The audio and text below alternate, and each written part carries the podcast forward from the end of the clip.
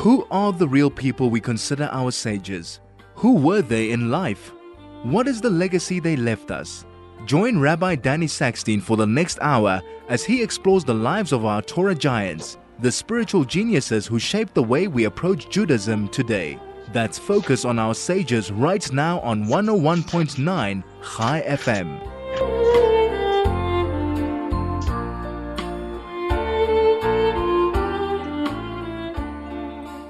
Good afternoon. Welcome to Soul to Soul, and always a pleasure to share some thoughts with you on a Wednesday afternoon.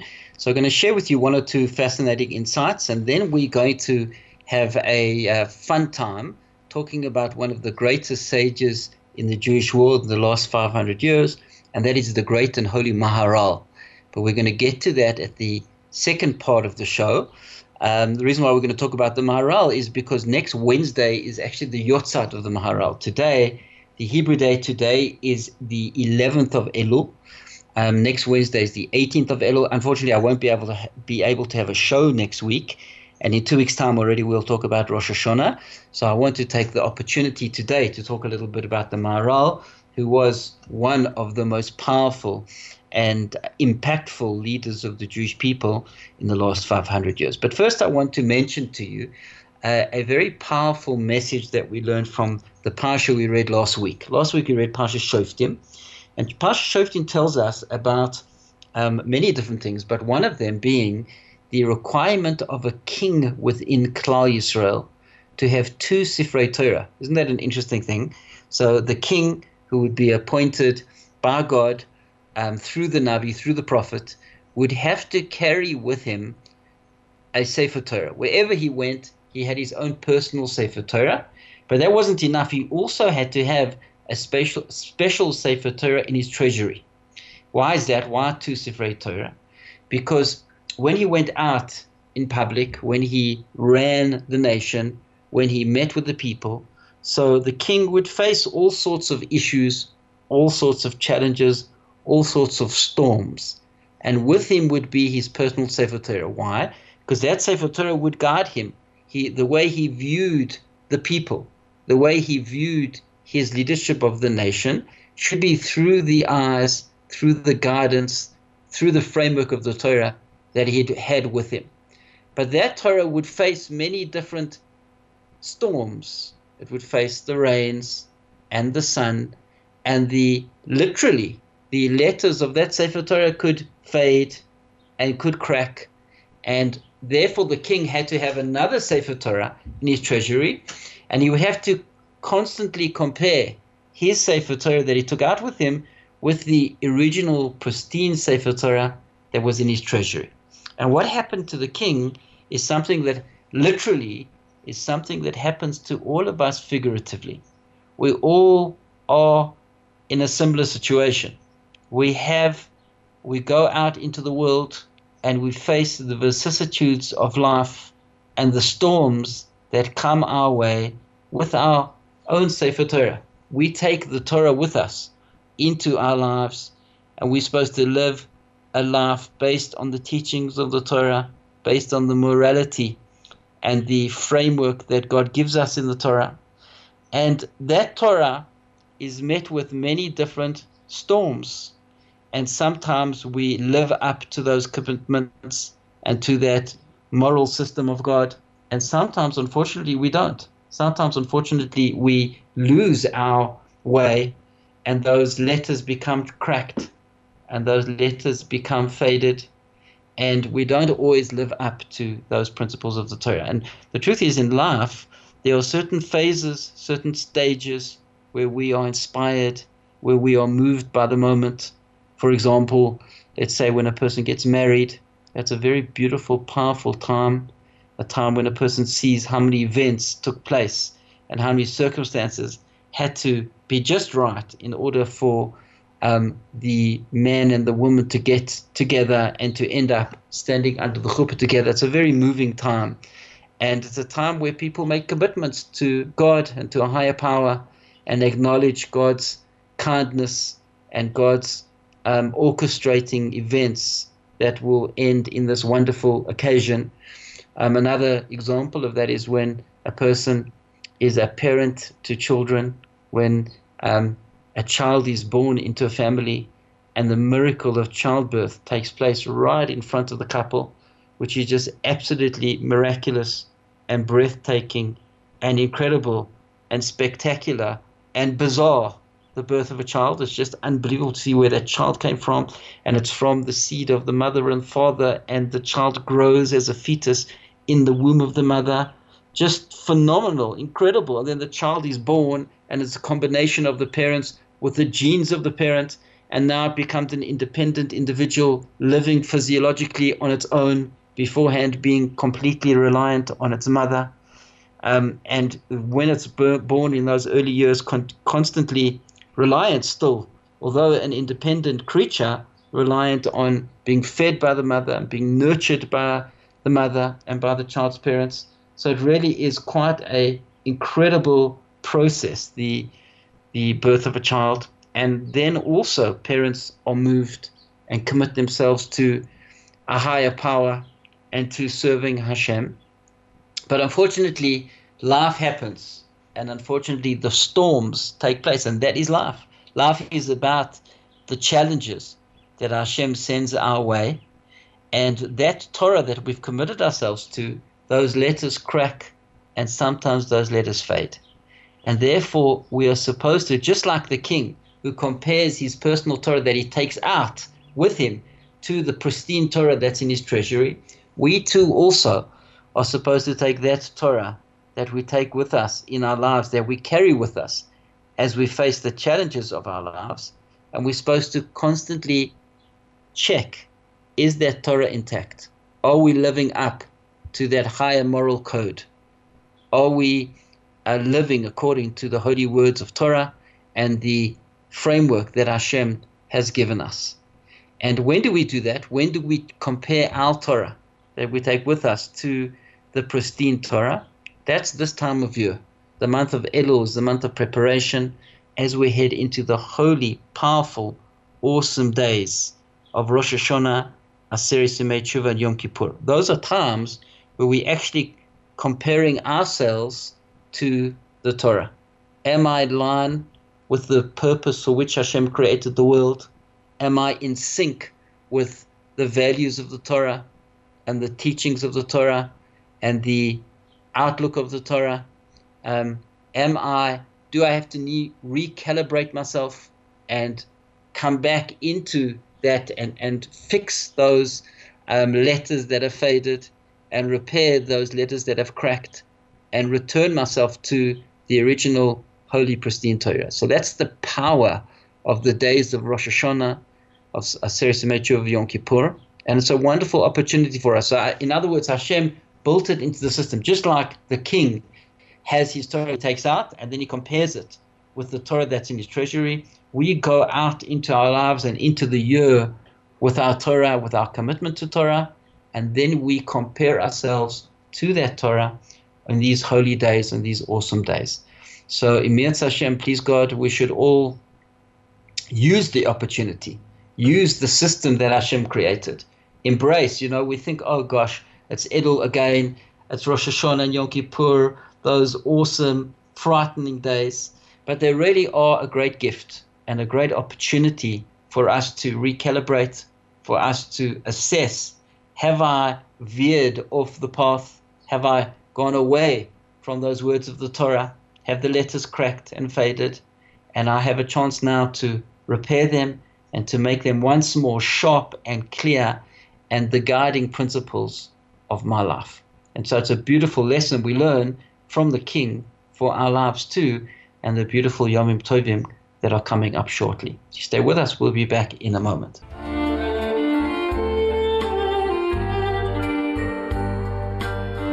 This is Focus on Our Sages with Rabbi Danny Sackstein on 101.9 High FM.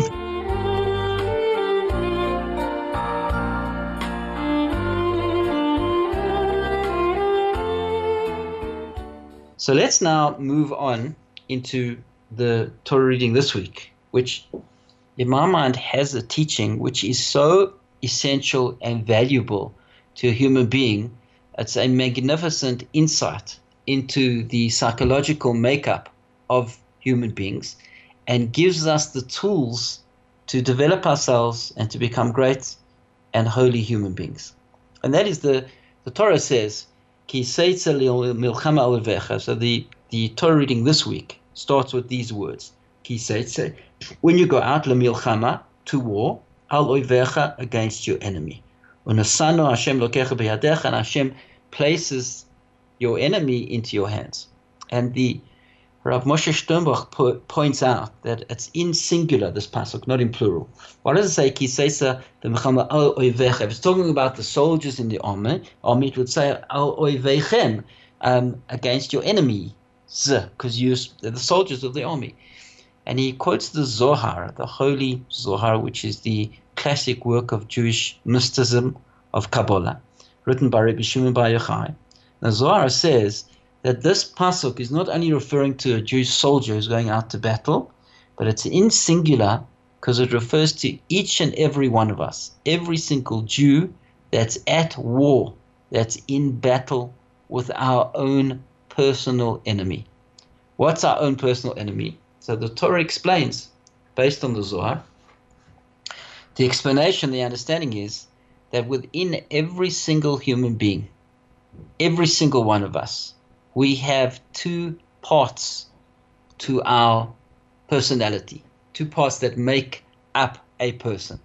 The one part is the altruistic aspect of ourselves, the part of us that wants to connect to truth, wants to pursue truth, the part of us that wants to connect with God and spirituality and eternity. That's what we call the positive inclination, or otherwise known as the Yetzer Tov. And there's another very different part of our being, the part of our being which is indulged in the appetites, the insatiable appetites that we have for power and pleasure, and which is narcissistic in nature. The lower part of our being, which wants to chase after um, the material comforts, the material pleasures, the material benefits of this physical world. And those two parts of our being are in constant conflict of each other.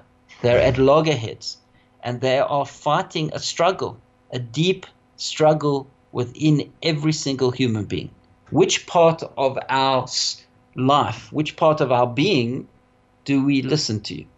Do we turn to the Yetzer Tov? And the Yetzer Tov dominates the Yetzer Hara. The Yetzer Tov often is known as the as the rider, and the Yetzer Hara is the is the horse. Does the rider control, dominate, and override the animalistic physical side of our being, or does the horse control the rider? And that's the inner struggle of every single human being in this world.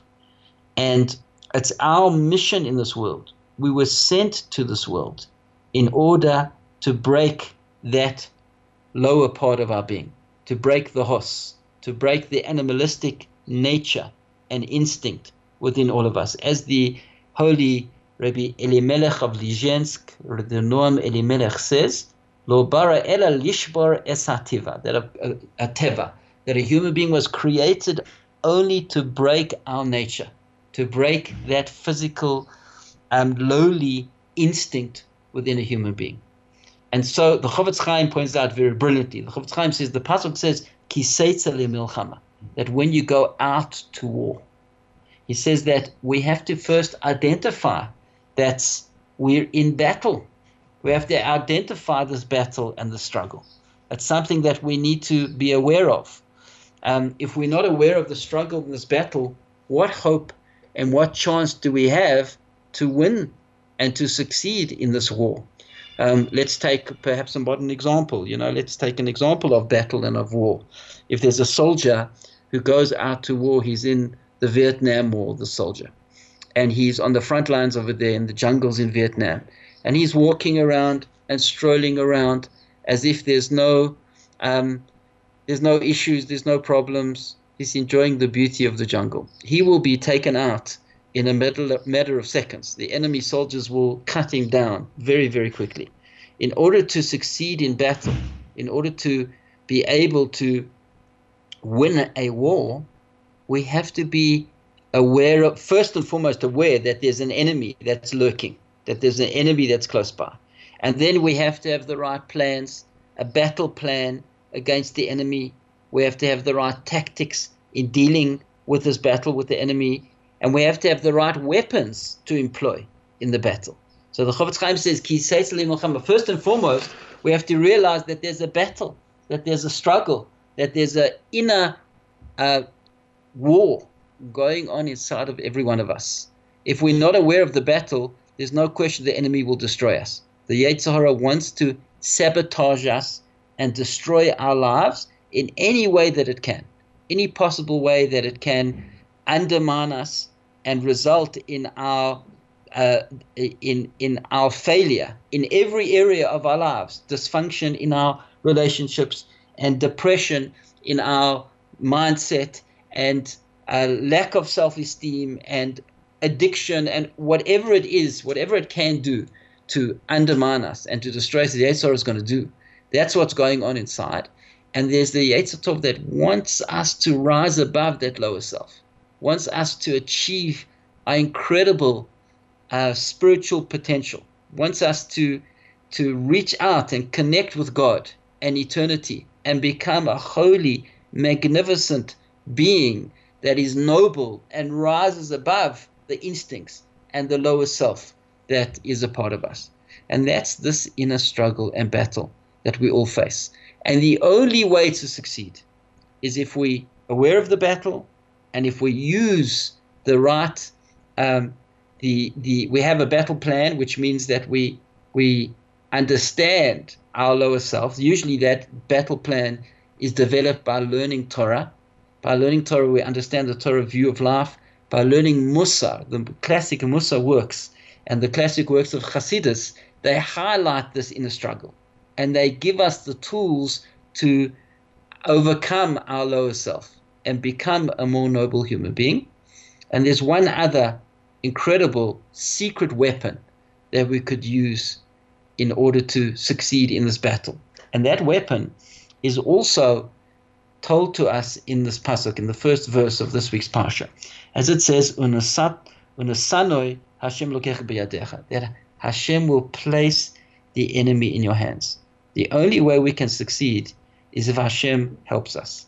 We have to turn to Hashem. We have to turn to God for assistance and for success in this battle and in the struggle. And we cry out to Hashem and we say, Hashem, please help us in this battle. Please help us overcome our lower self. Please help us connect to our neshama, to our soul, and live a life of self control. Live a life where we rise above these basic appetites for power and pleasure, where we just not just a sophisticated animal running after our instincts, but rather we have the ability to control our urges and our passions. And we make uh, choices in our lives that are sensible, that are logical, that are to our benefit and not to our detriment. Um, being a rabbi, so one is exposed to many different people, many different situations, and many different challenges that uh, come uh, the way of, of human beings. And so often I see that people don't use basic seichel, basic sensibility and logic and common sense in making important decisions and choices in their lives. And the insignificant, um, more base uh, instincts and inclinations are what people follow rather than the sensible, logical um, uh, aspects of, of their life and of the choices that they make. And that's part of this tra- struggle, this challenge. The, the Yetzer Hara wants us just to be caught up in a very narrow minded, um, self centered obsession with power and pleasure.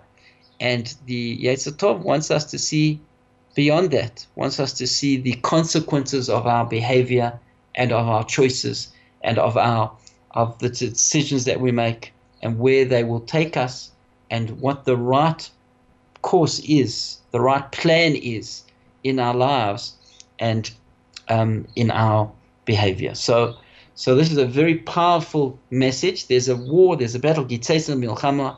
When we go out, we have to engage in this battle every moment of our lives. As the Mesilas Yesharim says, it's a milchama chazaka mipanim umiachor. That it's a raging battle in front of us and behind us every moment of our lives. As long as there's breath in our lungs, as long as we're alive, we have these two uh, opposed forces that are pulling us in different directions, and we have to we decide which way we go and which one we listen to. Most people in the world don't even know there's a battle. Most people in the world don't even detect the the pullings of the Yetzer Hara and the voice of the neshama and the positive inclination is so soft and so drowned out by the powerful drive, physical drive that we all have, that the the neshama is dormant and is completely overwhelmed and ignored by the forces of the of the material part of our existence, the physical part of our existence, and as a result, we you know we see the world around us and what it is. It's a we see a lot of darkness, a lot of suffering, a lot of heartache that could often be prevented if we're able to uh, realize that we're engaged in the struggle and turn to Hashem. Unasasa. Hashem places the enemy in our hands when we turn to Hashem. When we say, Hashem, help us. Hashem, give us the strength to overcome Allah ourselves. Give us the wisdom, the chokhmah, to make the right, right decisions. There's a difference between intellectual knowledge and intellectual understanding and wisdom. Wisdom is when we make responsible decisions based on our neshama, on our soul, on our spiritual being, as opposed to following these single dimensional instincts that um, pull us along, that, that tempt us in our world and in our life. So, Miat Hashem, please God, we should all be engaged in the battle and we should be successful by using the right weapons, which is the learning of the Torah, the keeping of the mitzvahs, and of course, turning to Hashem to succeed in the struggle and in this battle. So, what we're going to do now with the last uh, part of the show is we're going to talk about the great and holy Maharal. And if there was ever an example of an individual who was able to be engaged in the struggle and battle and to succeed and be victorious in um, connecting with the soul and the spiritual side of our being, the Yetzer Tov, and defeating the Yetzer Hara, it is the great and holy Maharal. The Maharal was um, a uh, a person who was born, there's actually a dispute amongst the historians when the Maharal was born. Some say it was in 1512, some say it was 1525. Um, and the 413th Yortzeit of the Maharal is coming up um, next Wednesday, today a week on the 18th of Elul. The Maharal was born um, in uh, in Poland, in a place called Posen in Poland, on the night, first night of Pesach, he was born into a distinguished family of Rabbonim um, that traced their ancestry back to David Hamelech, and he was the youngest of four brothers. The Maharal was married at the age of 32. It's a very, interesting story about the, how the Maharal was married. Um, he, the shidduch was made between um, he, he, the, the family of the Maharal and one of the most prominent families um, in Poland at the time. His uh, father-in-law was supposed to be an individual by the name of Rav Shmelka, who was a very wealthy man, and they uh, agreed to, to get married. Uh, he, Shmelka's daughter with with this young man, and Maharal, his name was Reb Luvi. That's why it's Moreinu Harav Luvi. That's what the acronym of Maharal stands for. And uh, subsequently, in the months of engagement, uh, hit hard time and lost all of his money. And he said to the Maharal, that I understand circumstances have changed, and if you want to call off the shidduch, we understand um, that that's the case. And his daughter's name was um, was Pearl. So if you don't want to marry Perla, um, we would understand that. The Maharal said, no, I certainly do want to marry her, but we'll have to delay the wedding until the families have enough money to uh, support the, the young couple. And so um, the the, the date of the wedding was delayed. There's a famous legend. The historians actually are not sure whether this is true or not. There are some that counter about this legend, but some do write that what actually happened was um, the Perla now she ran a bakery, and that supported her and her, and her parents. Her father had lost his wealth, and uh, it was a time of war, and the soldiers in Moravia, and, a soldier came into the bakery, and he made an order, and uh, when he wanted to pay, he said, "Look, I don't have any money on me." She said, "Well, this is the sustenance for me and my family," and he was very impressed with that, and he gave this, he gave the young lady Perla, he gave her a, a piece of material, an embroidered piece of, uh, an embroidered garment and uh, he said, "I'll ret- that'll be my deposit. I'll return in a few days with the money." And he never did return. He probably was killed in battle. And she found that was inside the stitching of this garment there was a precious gem, which was of great value. And now um, she had sufficient money that the young couple could get married. And she was 28 years old at the time. The Maharal was 32 years old. So that's the story of his marriage to Perla. And they had six daughters and one son. The son was named after the Maharal's father of Betzalel. In 1553, the Maharal was elected as the rabbi of Nikolsburg, which is a province of Moravia, and he remained there serving as the rabbi for 20 years. In 1573, he moved to Prague, where he opened a yeshiva, and um, in 1588, he then moved back to Posen, which was the town of his birth, to become the rabbi over there. In 1597, he was then appointed as the rabbi of, which was nine years later, as the rabbi of Prague, as the chief rabbi of Prague. The Maharal was not only known, we're going to discuss the works that he wrote, which is the primary source of his uh, renown and impact on Yisrael, on the Jewish people, but he was also known for his educational methods and his innovations in the world of education. Um, up until then, in that time, there was a um, focus on young people learning um, Gemara, Rashi, Tosfos, and learning the almost Tosfos style of Gemara, which is what we call peel pilpul.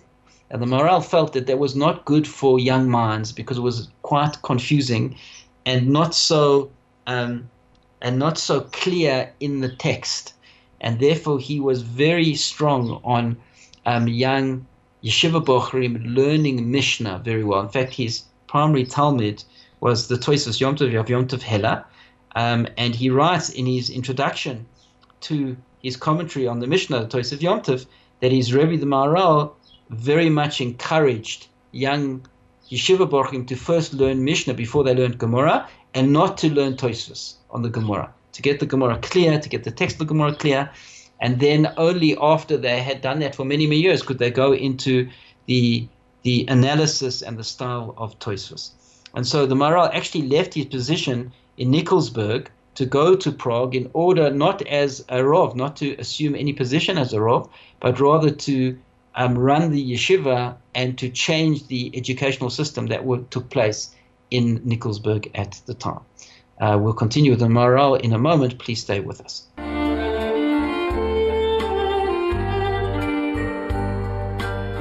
This is Focus on Our Sages with Rabbi Danny Sackstein on 101.9 High FM.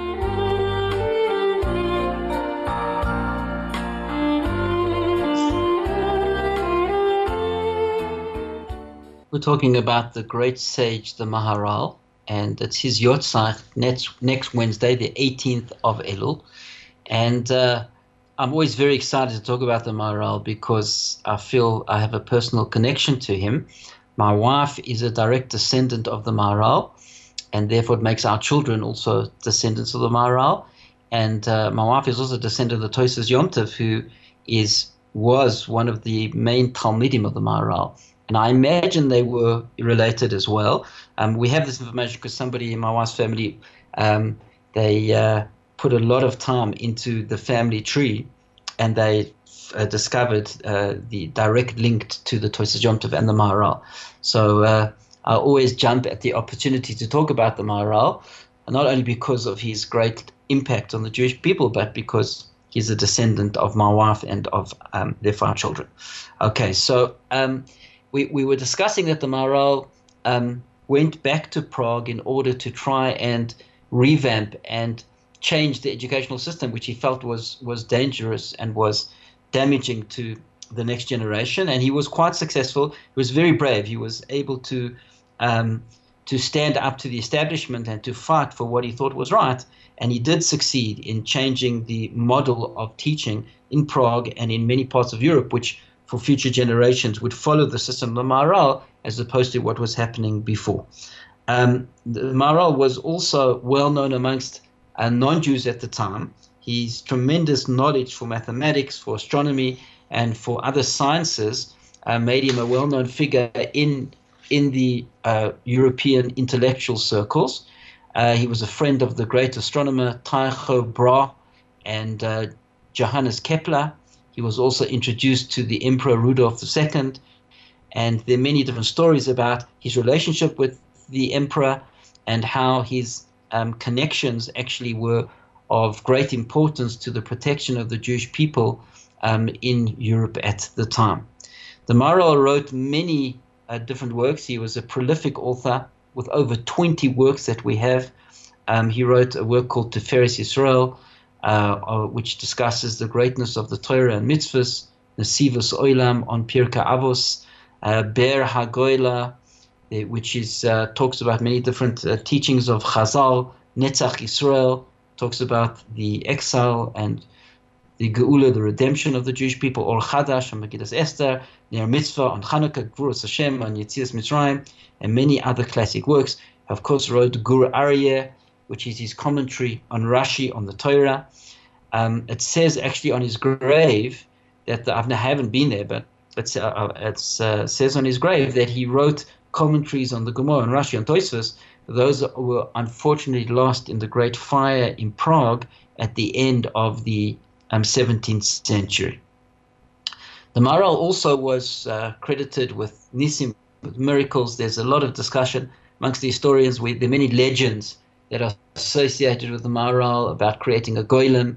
Um, a golem is this creature that Kabbalists are able to create um, using certain incantations of Hashem's name. And uh, the it's uh, the Vilna Gaon was involved in such things, and the and the uh, Ramchal, who were much later.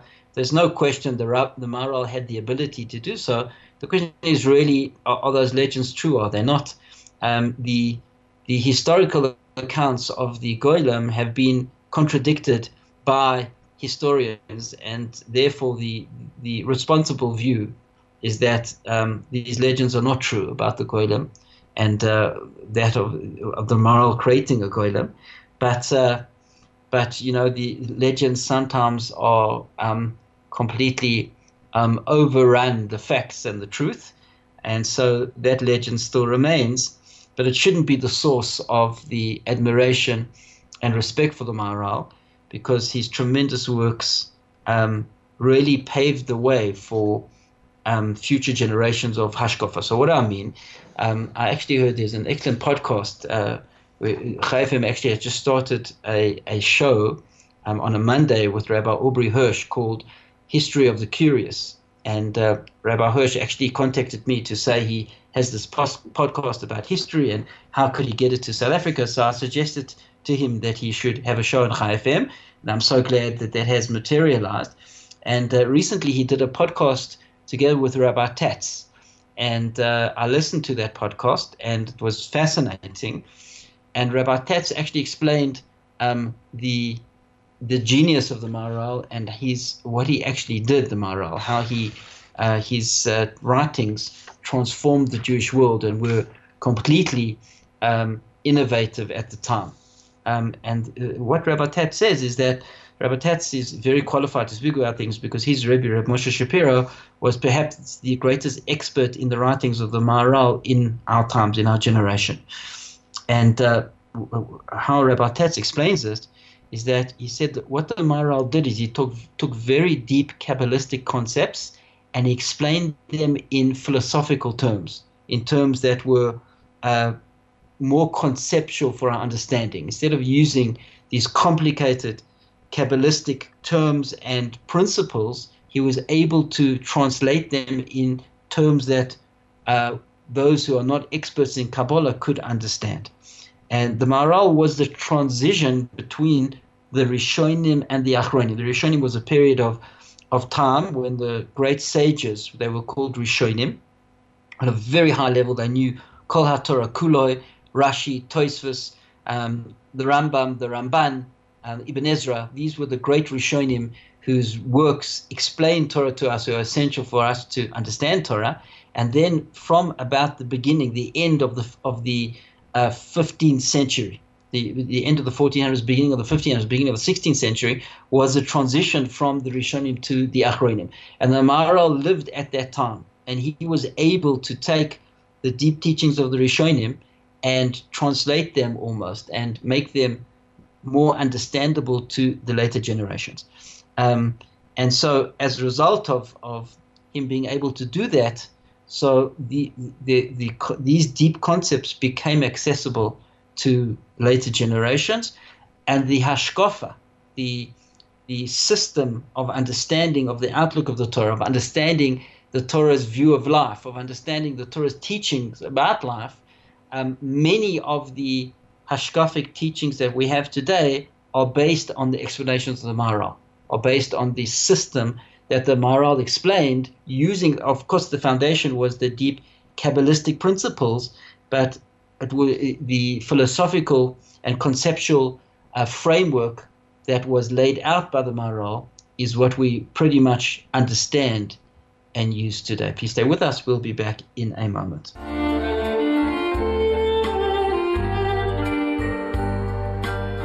This is Focus on Our Sages with Rabbi Danny Sackstein on 101.9 Chai FM.